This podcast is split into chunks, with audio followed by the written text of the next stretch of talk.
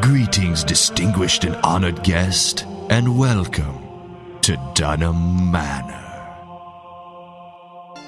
Dunham Manor was constructed in 1995 on 265 scenic acres and sits atop Dunham Hill, overlooking Dunham Lake and nestled in between Dunham Links and the spectacular Dunham Black Hill Forest.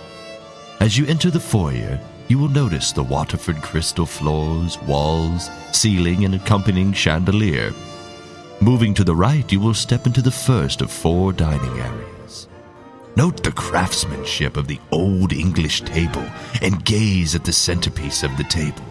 A hermetically sealed, half eaten, regurgitated lucky hot dog from Cowboys owner Jerry Jones, commemorating the night of debauchery in New Orleans between the cowboy owner and Lord Dunham.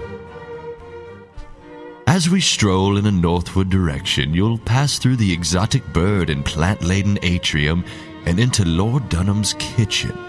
The kitchen is made of English stone from Westminster Abbey and the pots and pans of sterling silver, perfect for mixing up George's favorite dish Rice Krispie treats.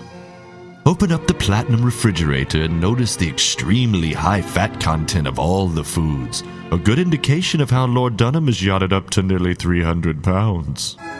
Now we move into the spacious living area where you will find just a hint of Lord Dunham's electrifying rare art collection.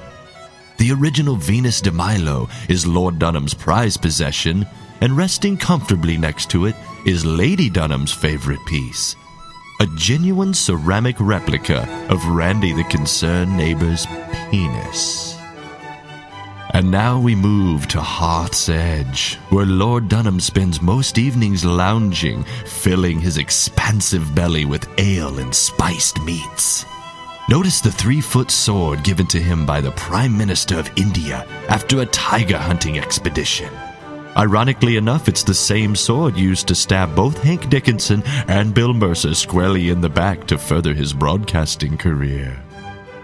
Passing Van Gogh's Starry Nights, which Lord Dunham purchased for 62 million francs, we will move into the trophy room.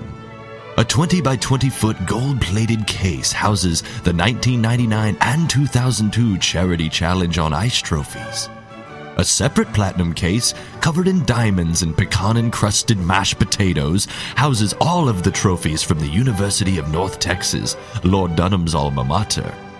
Unfortunately, the trophy case is completely empty, but Lord Dunham still holds out hope. Now look behind the life size painting of Matt Simon, and you will now enter into the infamous side room. Notice the soundproof walls, the lotions, oils, perfumes, and incense surrounding the heart shaped bed. The side room is permanently stocked with exotic pornography and a keg of the finest ale. Mixmaster Mike from the Beastie Boys will be spinning and scratching all of Lord Dunham's favorite tunes. Special evenings will find Lord Dunham dressed in nothing but leather briefs, a dog collar, and a pulp fiction ball strapped in his mouth. The side room is a sin bin where one can escape the rigors of broadcasting and lose oneself in violent self gratification. Sneak out the back way past the strobe light and board the elevator to floor six of Manor.